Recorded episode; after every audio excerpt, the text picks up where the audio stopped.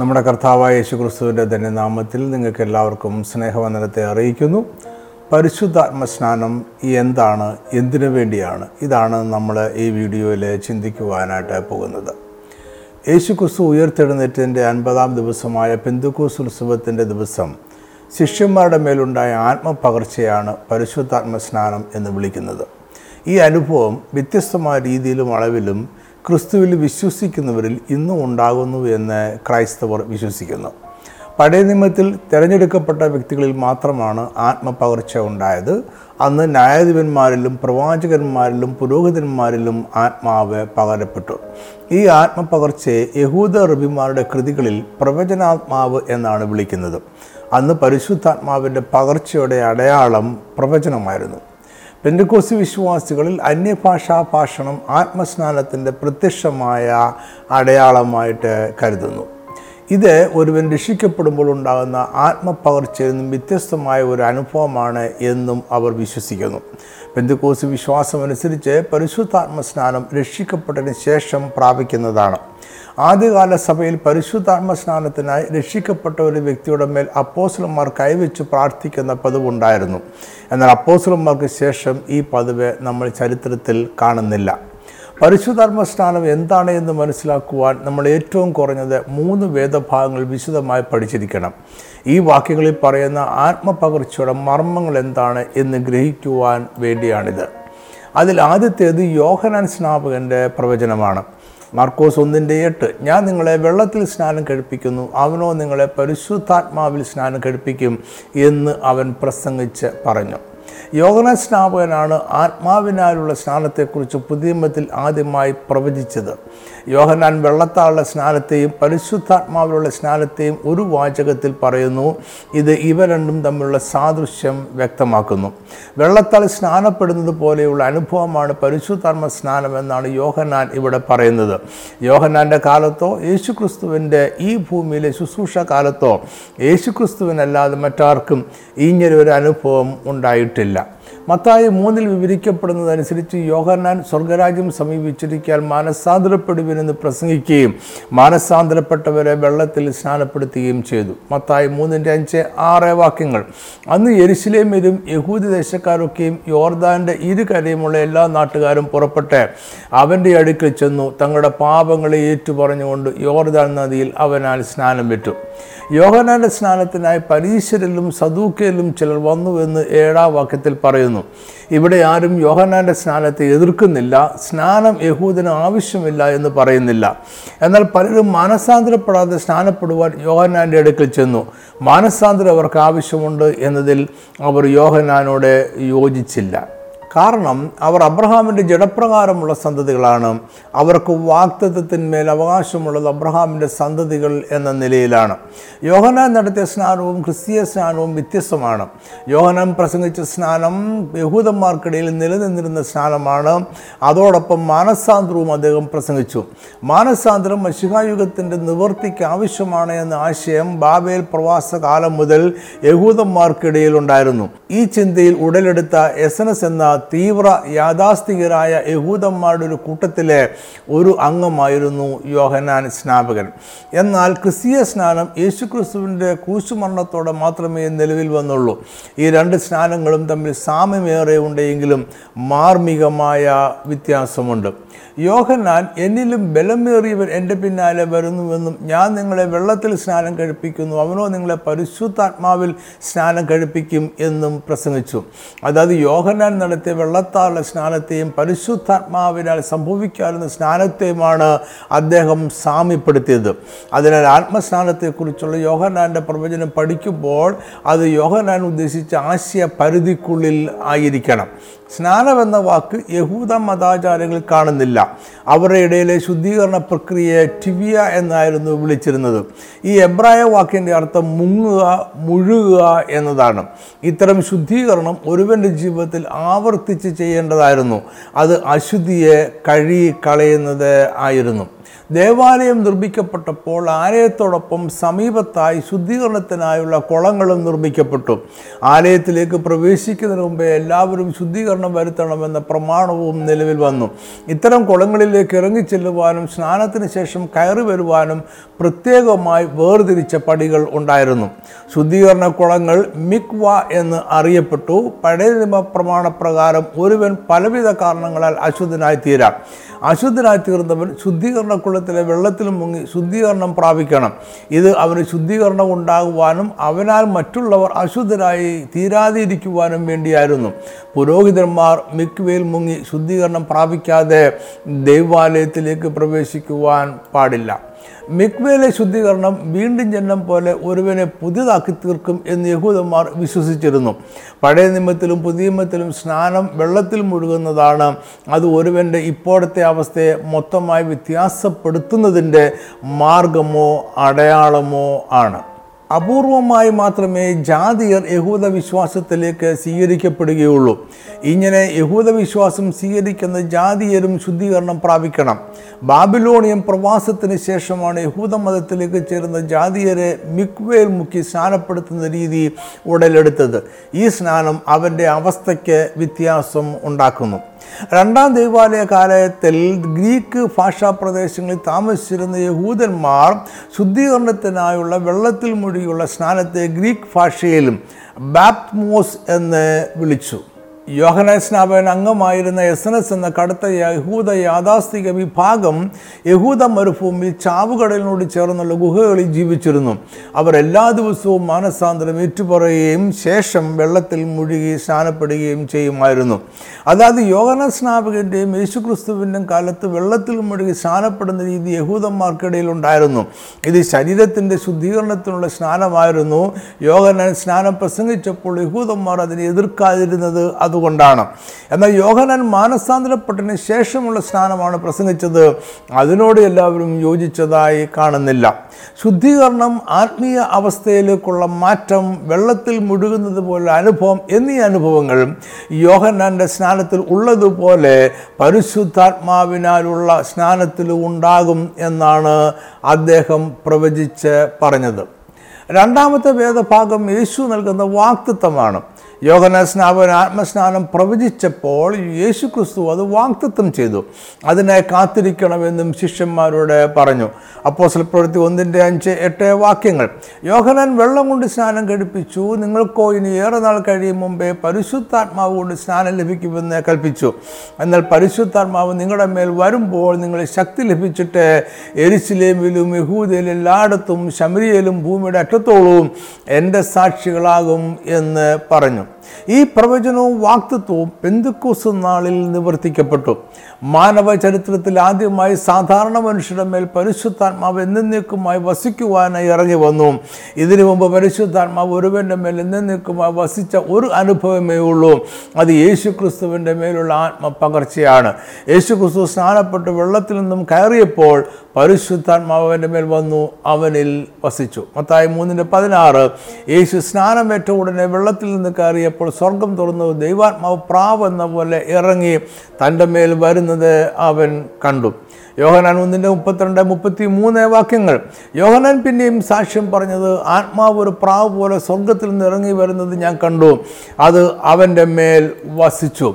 ഞാനോ അവനെ അറിഞ്ഞില്ല എങ്കിലും വെള്ളത്തിൽ സ്നാനം കഴിപ്പിപ്പാൻ എന്നെ അയച്ചവൻ എന്നോട് ആരുടെ മേൽ ആത്മാവ് ഇറങ്ങുന്നതും വസിക്കുന്നതും നീ കാണുമോ? അവൻ പരിശുദ്ധാത്മാവിൽ സ്നാനം കഴിപ്പിക്കുന്നവനാകുന്നു എന്ന് പറഞ്ഞു. ഇത് ഒരുവനിൽ ആത്മാവിന്റെ സ്ഥിരമായ വാസത്തെക്കുറിച്ചുള്ള പരാമർശമാണ്. ആത്മസ്നാനം യേശുവിന്റെ പിന്നീടുള്ള ശുശ്രൂഷകൾക്ക് ശക്തി പകർന്നു. അതിലുപരിയായി മരുഭൂമിയിൽ അവൻ പിശാചിനാൽ പരീക്ഷിക്കപ്പെട്ടപ്പോൾ പിശാചിനെ ജയിക്കുവാനുള്ള ശക്തിയും ആത്മസ്നാനത്തിലൂടെ ലഭിച്ചു. ഇതേ അനുഭവമാണ് യേശു ക്രിസ്തു ശിഷ്യന്മാർക്ക് വാഗ്ദത്തം ചെയ്തതും അവർ പെന്തുക്കോസ് ദിവസം പ്രാപിച്ചതും. അന്ന് ക്രിസ്തുവിന്റെ സഭ ഈ ഭൂമിയിൽ രൂപീകൃതമായി. തുടർന്ന് അപ്പോസ്തലന്മാരുടെ പ്രവർത്തനങ്ങളിലെല്ലാം പരിശുദ്ധാത്മാവിന്റെ മുഖ്യ സാന്നിധ്യം കാണാം. അവർ എപ്പോഴും പരിശുദ്ധാത്മ സാന്നിധ്യത്തെ ഏറ്റുപറയുകയും ചെയ്തു. മൂന്നാമത്തെ വേദഭാഗം പെന്തുക്കൂസ് നാളിൽ സംഭവിച്ച പരിശുദ്ധാത്മ സ്നാനത്തിന്റെ വിവരണമാണ്. അത് നമ്മൾ അപ്പോസ്ല പ്രവൃത്തികൾ രണ്ടാം അധ്യായത്തിൽ വായിക്കുന്നു. അപ്പോസ്ല പ്രവൃത്തികൾ രണ്ടാം അധ്യായം ഒന്ന് മുതൽ നാല് വരെയുള്ള വാക്യങ്ങൾ. പെന്തുക്കൂസ് നാൾ വന്നപ്പോൾ എല്ലാവരും ഒരു സ്ഥലത്ത് ഒന്നിച്ചു കൂടിയിരുന്നു. പെട്ടെന്ന് കൊടിയ കാറ്റടിക്കുന്ന പോലെ ആകാശത്ത് നിന്ന് ഒരു മുഴക്കമുണ്ടായി. അവർ ഇരുന്നിരുന്ന വീട് മുഴുവനും നിറച്ചു. അഗ്നിജാല പോലെ പിളർന്നിരിക്കുന്ന നാവുകൾ അവർക്ക് പ്രത്യക്ഷമായി അവരിൽ ഓരോരുത്തന്റെ മേൽ പതിഞ്ഞു. എല്ലാവരും പരിശുദ്ധാത്മാവ് നിറഞ്ഞവരായി ആത്മാവ് അവർക്ക് ഉച്ചരിപ്പാൻ നൽകിയതുപോലെ അന്യഭാഷകളിൽ സംസാരിച്ച് തുടങ്ങി. പെന്തുക്കോസ ദിവസം ശിഷ്യന്മാർ പരിശുദ്ധാത്മാവ് നിറഞ്ഞവരായി അവർ അന്യഭാഷകളിൽ ദൈവത്തിന്റെ വൻകാര്യങ്ങളെ പ്രസ്താവിച്ചു. ഇത് കേട്ട യഹൂദന്മാർ രണ്ട് രീതിയിലാണ് പ്രതികരിച്ചത്. അപ്പോസിലെ പ്രവൃത്തികൾ രണ്ടിന്റെ പതിനൊന്ന് പന്ത്രണ്ട് പതിമൂന്ന് വാക്യങ്ങൾ. ക്രേത്യരും അറബിക്കാരുമായ നാം ഈ നമ്മുടെ ഭാഷകളിൽ അവർ ദൈവത്തിന്റെ വൻകാര്യങ്ങളെ പ്രസ്താവിക്കുന്നു കേൾക്കുന്നുവല്ലോ എന്ന് പറഞ്ഞു. എല്ലാവരും ഭ്രമിച്ചു ചഞ്ചലിച്ചു ഇതെന്തായിരിക്കുമെന്ന് തമ്മിൽ തമ്മിൽ പറഞ്ഞു. ഇവർ പുതുവീഞ്ഞു കുടിച്ചിരിക്കുന്നു എന്ന് മറ്റു ചിലർ പരിഹസിച്ച് പറഞ്ഞു. ഇതിനുള്ള മറുപടിയും വിശദീകരണമാണ് പത്രോസിന്റെ പ്രഥമ പ്രസംഗം. ഇവിടെ പരിശുദ്ധാത്മ സ്നാനം എന്താണ്? അത് എങ്ങനെ സംഭവിച്ചു? അതിന്റെ ഉദ്ദേശം എന്താണ്? എന്നതിനെക്കുറിച്ചാണ് പത്രോസ് പ്രസംഗിക്കുന്നത്. അപ്പോസ്ല പ്രവർത്തനം രണ്ടിന്റെ പതിനാറ് മുതൽ പതിനെട്ട് വരെയുള്ള വാക്യങ്ങൾ. ഇത് യോവൽ പ്രവാചകൻ മുഖാന്തരം അരളി ചെയ്തത്രേ അതെന്തെന്നാൽ അന്ത്യകാലത്ത് ഞാൻ സകല ജഡത്തിന്റെ മേലും എന്റെ ആത്മാവിനെ പകരും നിങ്ങളുടെ പുത്രന്മാരും പുത്രിമാരും പ്രവചിക്കും. നിങ്ങളുടെ യൗവനക്കാർ ദർശനങ്ങൾ ദർശിക്കും. നിങ്ങളുടെ വൃദ്ധന്മാർ സ്വപ്നങ്ങൾ കാണും. എന്റെ ദാസന്മാരുടെ മേലും ദാസിമാരുടെ മേലും കൂടെ ഞാൻ ആ നാളുകളിൽ എന്റെ ആത്മാവിനെ പകരും അവരും പ്രവചിക്കും. യോവൽ പ്രവചനം മഷികായുഗത്തിൽ നിവർത്തിക്കപ്പെടും എന്നായിരുന്നു യഹൂദന്മാരുടെ വിശ്വാസം. അന്ന് എല്ലാ ഇസ്രയേലിലും പരിശുദ്ധാത്മ നിറവിലാകും. എല്ലാവരും പ്രവാചകന്മാരും ദർശകന്മാരുമാകും. ഇസ്രയേൽ പ്രവചന ആത്മാവിനാൽ നിറയും. അത് പ്രവാചകന്മാരുടെ രാജ്യമായിട്ട് മാറും. ഈ പ്രവചനം പെന്തുക്കോസ് ദിവസം നിവർത്തിക്കപ്പെട്ടു എന്നാണ് പത്രോസ് പറഞ്ഞത്. അതായത് മഷികായുഗം മാർമികമായി ആരംഭിച്ചു. യേശു പ്രസംഗിച്ചതുപോലെ ദൈവരാജ്യം വന്നിരിക്കുന്നു. ക്രിസ്തീയ വിശ്വാസികളുടെ സമൂഹം പ്രവാചകന്മാരുടെയും ദർശകന്മാരുടെയും ദൈവരാജ്യമായി തീർന്നിരിക്കുന്നു. ഇതാണ് പത്രോസ് പ്രസംഗിച്ചത്. യോവൽ പ്രവാചകന്റെ വാക്കുകൾ നിവർത്തിക്കപ്പെട്ടതിന്റെ നാൾ വഴി എന്താണ് എന്നാണ് പത്രോസ് തുടർന്ന് വിശദീകരിക്കുന്നത് പത്രോസിന്റെ പ്രസംഗത്തിന്റെ ആദ്യ ഭാഗം അവസാനിക്കുന്നത് യേശു മഷിഹയാണ് എന്ന് പറഞ്ഞുകൊണ്ടാണ്. അപ്പോൾ ചിലപ്പോഴത്തെ രണ്ടിന്റെ മുപ്പത്തിയാറ്. ആകെയാൽ നിങ്ങൾ ക്രൂശിച്ച യേശുവിനെ തന്നെ ദൈവം കർത്താവും ക്രിസ്തുവുമാക്കി വെച്ചു എന്ന് ഇസ്ലേ ഗൃഹം ഒക്കെയും നിശ്ചയമായി അറിഞ്ഞുകൊള്ളട്ടെ. അപ്പോൾ ജനത്തിൽ ഒരു കൂട്ടർ യോവൽ പ്രവാചകൻ മുഖാന്തരം അരളി പ്രവചനം അവരുടെ ജീവിതത്തിൽ നിവൃത്തിയാകുവാൻ അവർ ഇനി എന്ത് ചെയ്യണമെന്ന് ചോദിച്ചു. അതിനുള്ള പത്രോസിന് മറുപടി ഇങ്ങനെയായിരുന്നു. അപ്പോൾ ചിലപ്പോഴത്തെ രണ്ടിന് മുപ്പത്തെട്ട് മുപ്പത്തൊമ്പത് വാക്യങ്ങൾ. പത്രോസ് അവരോട് നിങ്ങൾ മാനസാന്തരപ്പെട്ട് നിങ്ങളുടെ പാപങ്ങളുടെ മോചനത്തിനായി ഓരോരുത്തരും യേശുക്രിസ്തുവിന്റെ നാമത്തിൽ സ്നാനമേൽപ്പീൻ എന്നാൽ പരിശുദ്ധാത്മാവിന്റെ ദാനം ലഭിക്കും. വാക്തത്വം നിങ്ങൾക്കും നിങ്ങളുടെ മക്കൾക്കും നമ്മുടെ ദൈവമായ കർത്താവ് വിളിച്ചു വരുത്തുന്ന ദൂരസ്ഥരായ ഉള്ളതല്ലോ എന്ന് പറഞ്ഞു. ഇതാണ് യോവൽ പ്രവാചകരുടെ ദൈവം നൽകിയ അള്ളപ്പാടുകൾ നിവൃത്തിയാകുവാനുള്ള ദൈവിക പദ്ധതി. ഈ ദൈവിക പദ്ധതിയാണ് ആത്മസ്നാനത്തിലൂടെ നിവൃത്തിയായത്. പെന്തുക്കോസ് നാളിൽ നിവർത്തിക്കപ്പെട്ട പരിശുദ്ധാത്മസ്നാനം യോഗന സ്നാവൻ പ്രവചിച്ച ആത്മസ്നാനമാണ്. അത് യേശു വാക്തത്വം ചെയ്തതാണ്. അത് യോവേൽ പ്രവാചകരിലൂടെ ദൈവം അരളിച്ചത് മഷികായുഗത്തിന്റെ മാർമികമായ നിവൃത്തി ആണ്. പരിശുദ്ധാത്മ സ്നാനത്തിന്റെ ഏക ദൈവിക ഉദ്ദേശം നമ്മളെ യേശുക്രിസ്തുവിന്റെ സാക്ഷികളാകുവാൻ വേണ്ടി ശക്തരാക്കുക എന്നതാണ്. അപ്പോൾ സ്വൽപ്പത്തിൽ ഒന്നിന്റെ എട്ട് എന്നാൽ പരിശുദ്ധാത്മാവ് നിങ്ങളുടെ മേൽ വരുമ്പോൾ നിങ്ങൾ ശക്തി ലഭിച്ചിട്ട് ഇരിശിലേമിലും യഹൂദയിൽ എല്ലായിടത്തും ശമരിയയിലും ഭൂമിയുടെ അറ്റത്തോളവും എന്റെ സാക്ഷികളാകും എന്ന് പറഞ്ഞു. നമ്മൾ യേശുക്രിസ്തുവിന്റെ സാക്ഷികളാകുന്നത് രണ്ട് വിധമാണ്. ദൈവത്തിന്റെ മൂല്യങ്ങൾക്കൊത്തവണ്ണമുള്ള ഒരു വിശുദ്ധ ജീവിതം ക്രിസ്തുവിന്റെ സാക്ഷ്യമാണ്. വിശുദ്ധ ജീവിതം പിശാചിനോടും പാപത്തോടും പോരാടി ജയിക്കുന്ന ജീവിതമാണ്. വിശുദ്ധ ജീവിതം ജയജീവിതമാണ്. എന്നാൽ പോരാട്ടമുള്ളത് മനുഷ്യരോടല്ല അത് പിശാചിനോടും പാപത്തോടുമാണ്. ഈ പോരാട്ടത്തിനുള്ള ശക്തിയാണ് ആത്മസ്നാനം നൽകുന്നത്. അതായത് പരിശുദ്ധാത്മ സ്നാനം ഉടൻ തന്നെ ഒരുവനെ വിശദീകരിക്കുന്നില്ല അത് വിശുദ്ധമായ ഒരു ജീവിതം നയിക്കുവാനുള്ള ശക്തി പകർന്നു നൽകുന്നു. ആത്മാവ് വിശുദ്ധമായ ജീവിതത്തിനായുള്ള ആഗ്രഹം ജനിപ്പിക്കുന്നു. വിശുദ്ധീകരണം ഒരു തുടർ പ്രക്രിയയാണ് അതിന് പരിശുദ്ധാത്മ നിറവ് ഒരു തുടർ പ്രക്രിയ ആയിരിക്കണം അതിനു മാത്രമേ വിശുദ്ധീകരണത്തെ മുന്നോട്ട് നയിക്കുവാൻ കഴിയും. ജഡവും ലോകവും പിശാചുമാണ് നമ്മുടെ മൂന്ന് ശത്രുക്കൾ. ഇതിനെ ജയിച്ച ജീവിതമാണ് വിശുദ്ധ ജീവിതം. ആത്മസ്നാനം ഇതിനെ ജയിക്കുവാൻ നമുക്ക് ശക്തി നൽകുന്നു. ഒന്ന് യോഗനം രണ്ടിന്റെ പതിനാല് മുതൽ പതിനാറ് വരെയുള്ള വാക്യങ്ങൾ. പിതാക്കന്മാരെ ആദ്യം മുതലുള്ളവനെ നിങ്ങൾ അറിഞ്ഞിരിക്കിയാൽ ഞാൻ നിങ്ങൾക്ക് എഴുതിയിരിക്കുന്നു. ബാല്യക്കാരെയും നിങ്ങൾ ശക്തരാകിയാലും ദൈവവചനം നിങ്ങളിൽ വസിക്കിയാലും നിങ്ങൾ ദുഷ്ടനെ ജയിച്ചിരിക്കിയാലും ഞാൻ നിങ്ങൾക്ക് എഴുതിയിരിക്കുന്നു. ലോകത്തെയും ലോകത്തിലുള്ളതിനെയും സ്നേഹിക്കരുത്. ഒരുവൻ ലോകത്തെ സ്നേഹിക്കുന്നുവെങ്കിൽ അവനിൽ പിതാവിന്റെ സ്നേഹം ഇല്ല. ജഡമോഹം കൺമോഹം ജീവനത്തിന്റെ പ്രതാപം ഇങ്ങനെ ലോകത്തിലുള്ളത് എല്ലാം പിതാവിൽ നിന്നല്ല ലോകത്തിൽ നിന്നത്രേ ആകുന്നു. യാക്കോബ് മൂന്നിന്റെ പതിനാല് പതിനഞ്ച് വാക്യങ്ങൾ. എന്നാൽ നിങ്ങൾക്ക് ഹൃദയത്തിൽ കയ്പുള്ള ഈർഷയും ശാഠ്യവും ഉണ്ടെങ്കിൽ സത്യത്തിന് വിരോധമായി പ്രശംസിക്കുകയും ഫോഷ്ക്ക് പറയുകയും അരുത്. ഇത് ഉയരത്തിൽ നിന്ന് വരുന്ന ജ്ഞാനമല്ല ഭൗമികവും പ്രാകൃതവും പൈശാചികവുമായതത്രേ. പരിശുദ്ധാത്മ സ്നാനം ക്രിസ്തുവിന്റെ വേല ശക്തിയോടെ ചെയ്യുവാൻ നമ്മളെ പ്രാപ്തരാക്കുന്നു. ഇതിനായി ദൈവം നമുക്ക് വിവിധ കൃപാവരങ്ങളെ നൽകുന്നു.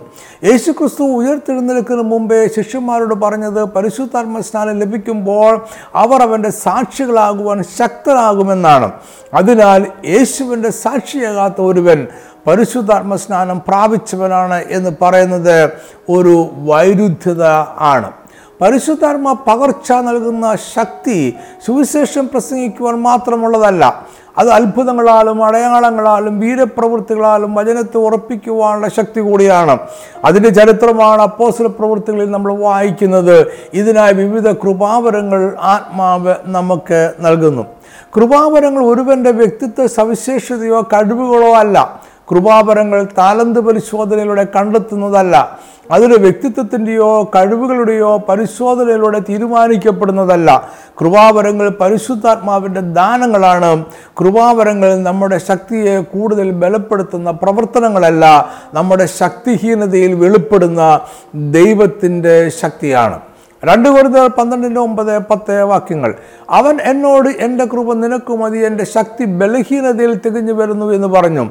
ആകയാൽ ക്രിസ്തുവിന്റെ ശക്തി എന്റെ മേൽ ആവശിക്കേണ്ടതിന് ഞാൻ അതിസന്തോഷത്തോടെ എന്റെ ബലഹീനതയിൽ പ്രശംസിക്കും. അതുകൊണ്ട് ഞാൻ ക്രിസ്തുവിന് വേണ്ടി ബലഹീനത കയ്യേറ്റം ബുദ്ധിമുട്ട് ഉപദ്രവം ഞെരുക്കം എന്നിവ സഹിപ്പാൻ ഇഷ്ടപ്പെടുന്നു. ബലഹീനനായിരിക്കുമ്പോൾ തന്നെ ഞാൻ ശക്തനാകുന്നു. ഒന്ന് പറഞ്ഞാൽ ഒന്നിന്റെ ഇരുപത്തിയേഴ് ഇരുപത്തെട്ട് ഇരുപത്തി ഒമ്പത് വാക്യങ്ങൾ. സഹോദരന്മാരെ നിങ്ങളുടെ വിളിയെ നോക്കവേ ലോകാഭിപ്രായ പ്രകാരം ജ്ഞാനികളേറെയില്ല ബലവാന്മാരേറെയില്ല കുലീനന്മാരും ഏറെയില്ല. ജ്ഞാനികളെ ലജ്ജിപ്പിപ്പാൻ ദൈവം ലോകത്തിൽ പോഷത്വം അത് തിരഞ്ഞെടുത്തു. ബലമുള്ളതിനെ ലജ്ജിപ്പിപ്പാൻ ദൈവം ലോകത്തിൽ ബലഹീനമായത് തിരഞ്ഞെടുത്തു. ഉള്ളതിനെ ഇല്ലായ്മയാക്കുവാൻ ദൈവം ലോകത്തിൽ കുലഹീനവും നികൃഷ്ടവുമായതും ഏതുമില്ലാത്തതും തിരഞ്ഞെടുത്തു. ദൈവസന്നിധിയിൽ ഒരു ജഡവും പ്രശംസിക്കാതിരിക്കേണ്ടതിന് തന്നെ. ഇതിനൊരു ഉദാഹരണമാണ് പണ്ഡിതനല്ലായിരുന്ന അശക്തനും ഭീരുവുമായിരുന്ന പത്രോസിന്റെ പെന്തുക്കോസ് ദിവസത്തെ പ്രസംഗം. പരിശുദ്ധാത്മാവിന്റെ കൃപാവരങ്ങളുടെ ഒരു പട്ടിക ഒന്ന് ഒരു പന്ത്രണ്ടിന്റെ എട്ട് മുതൽ പത്ത് വരെയുള്ള വാക്യങ്ങളിൽ പൗലോസ് പറയുന്നുണ്ട്. എന്നാൽ യേശു ക്രിസ്തുവിന്റെ സാക്ഷികളാകുവാനുള്ള കൃപാവരങ്ങളിൽ ഇത് മാത്രമല്ല ഉള്ളത്. അവന് വേണ്ടി കഷ്ടം സഹിക്കുക എന്നതും ഒരു കൃപാവരമാണ്. അപ്പോസ്റ്റൽ പ്രവർത്തനം ഒന്നിന്റെ എട്ടിൽ പറയുന്ന സാക്ഷികൾ എന്ന വാക്കിന്റെ ആത്മീയാർത്ഥം ഒരുവന്റെ യേശുക്രിസ്തുവുള്ള വിശ്വാസത്തിന്റെ ശക്തിയും സത്യവും ക്രൂരമായ മരണത്തിലൂടെ കടന്നുപോയി തെളിയിക്കുക എന്നതാണ്. അതായത് യേശു ക്രിസ്തുവിന്റെ സാക്ഷിയാകുക എന്നത് അവനായി രക്തസാക്ഷിയാകുക എന്നതാണ്. അല്ലെങ്കിൽ മരണത്തോളം ക്രിസ്തുവിനോട് വിശ്വസ്തനായിരിക്കുക എന്നതാണ്. ഇതിനാണ് പരിശുദ്ധാത്മസ്നാനം നമ്മളെ ശക്തരാക്കുന്നത്. ഇതിന്റെ ഒരു ഉദാഹരണം നമുക്ക് എബ്രായ ലേഖനത്തിലെ വിശ്വാസികളുടെ പട്ടികയിൽ കാണാം. എബ്രായർ പതിനൊന്നിന്റെ മുപ്പത്തി അഞ്ച് മുതൽ മുപ്പത്തി എട്ട് വരെയുള്ള ആ വാക്യങ്ങൾ. വിശ്വാസത്താൽ മറ്റു ചിലർ ഏറ്റവും നല്ലൊരു ഉയർത്തെഴുന്നേൽപ്പ് ലഭിക്കേണ്ടതിന് ഉദാഹരണം കൈക്കൊള്ളാതെ ഭേദ്യമേറ്റു വേറെ ചിലർ പരിഹാസം ചമ്മട്ടി ചങ്ങല തടവ് ഇവയാലുള്ള പരീക്ഷ അനുഭവിച്ചു. കല്ലേറ് ഏറ്റു ഈർച്ചവാളാൽ അറുക്കപ്പെട്ടു പരീക്ഷിക്കപ്പെട്ടു വാളാൽ കൊല്ലപ്പെട്ടു. ജടയാടുകളുടെയും കോലാടുകളുടെയും തോൾ ധരിച്ചു ബുദ്ധിമുട്ടും ഉപദ്രവവും കഷ്ടവും സഹിച്ചു. കാടുകളിലും മലകളിലും ഗുഹകളിലും ഭൂമിയുടെ പിളർപ്പുകളിലും ഉഴന്നു വലഞ്ഞു. ലോകം അവർക്ക് യോഗ്യമായിരുന്നില്ല. ക്രിസ്തുവിന്റെ സാക്ഷിയാകുക എന്നത് അവന് വേണ്ടി കഷ്ടം സഹിക്കുക എന്നതാണ്. പരിശുദ്ധാത്മ സ്നാനം പ്രാപിക്കുന്നതിന് വിശ്വസിക്കുക പ്രാർത്ഥിക്കുക എന്നതല്ലാതെ മറ്റൊരു മാർഗമോ സൂത്രവാക്യങ്ങളോ ദൈവജനം നൽകുന്നില്ല. പെന്തുക്കോസ് നാളിലെ ആത്മപകർച്ചയാണ് പിന്നീട് സംഭവിച്ച പരിശുദ്ധാത്മ സ്നാനത്തിന്റെ മാതൃക. അപ്പോസലന്മാർ ഒരുമനപ്പെട്ട് പ്രാർത്ഥിച്ചുകൊണ്ടിരുന്നപ്പോഴാണ് പരിശുദ്ധാത്മ സ്നാനം ഉണ്ടായത് യേശു ക്രിസ്തുവാണ് നമ്മളെ പരിശുദ്ധാത്മാവിനാൽ സ്നാനപ്പെടുത്തുന്നത്. വിശ്വസിക്കുന്നവരെ വെള്ളത്താൽ സ്നാനപ്പെടുത്തുവാൻ യേശു നമ്മളോട് കൽപ്പിച്ചിട്ടുണ്ട് എന്നാൽ ആത്മസ്നാനം യേശു ക്രിസ്തു നൽകുന്നതാണ്. അപ്പോസല പ്രവർത്തനം എട്ടിന്റെ ഇരുപതിൽ പത്രോസ് ഇതിനെ ദൈവത്തിന്റെ ദാനം എന്നാണ് വിശേഷിപ്പിക്കുന്നത്. അതിനാൽ മനുഷ്യർക്ക് ആർക്കും ആത്മപകർച്ച നൽകുവാൻ കഴിയുന്നതല്ല. അപ്പോസന്മാർ കൈവച്ച് പ്രാർത്ഥിച്ചപ്പോഴും അങ്ങനെ ചെയ്യാതിരുന്ന സന്ദർഭങ്ങളിലും വിശ്വസിച്ചവർ മേൽ ആത്മപകർച്ച ഉണ്ടായി.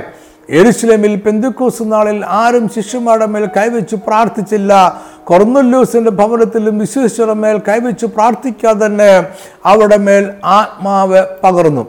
പഴയ നിമിത്തിലും പുതിയ നിമിത്തിലും മനുഷ്യന് മേൽ പരിശുദ്ധാത്മ പകർച്ച ഉണ്ടായപ്പോൾ അതിന് അടയാളങ്ങളുണ്ടായിരുന്നു പഴയ നിയമത്തിൽ അത് പ്രവചനമായിരുന്നെങ്കിൽ പുതിയ നിമത്തിൽ അത് അന്യഭാഷാ ഭാഷണമായിരുന്നു. അന്യഭാഷാ ഭാഷണവും പ്രവചനവും ഒരേ ആത്മപ്രവൃത്തിയാണ്. അപ്പോസല പ്രവൃത്തിയിൽ രേഖപ്പെടുത്തിയിരിക്കുന്ന ചരിത്രത്തിലുടനീളം അന്യഭാഷാ ഭാഷണം പരിശുദ്ധാത്മ സ്നാനത്തിന്റെ അടയാളമായിരുന്നു. പുതിയ നിയമത്തിൽ ഒരിടത്ത് പോലും പരിശുദ്ധാത്മ സ്നാനം അന്യഭാഷാ ഭാഷണം കൂടാതെ സംഭവിച്ചതായി രേഖപ്പെടുത്തിയിട്ടില്ല. അതിനാൽ ആത്മസ്നാനം സംഭവിക്കുമ്പോൾ ഒരുവർ അന്യഭാഷയെ സംസാരിക്കണം. അത് പരിശുദ്ധ ആത്മസ്നാനത്തിന്റെ പുതിയമത്തിൽ പറയുന്ന ഏക അടയാളമാണ്.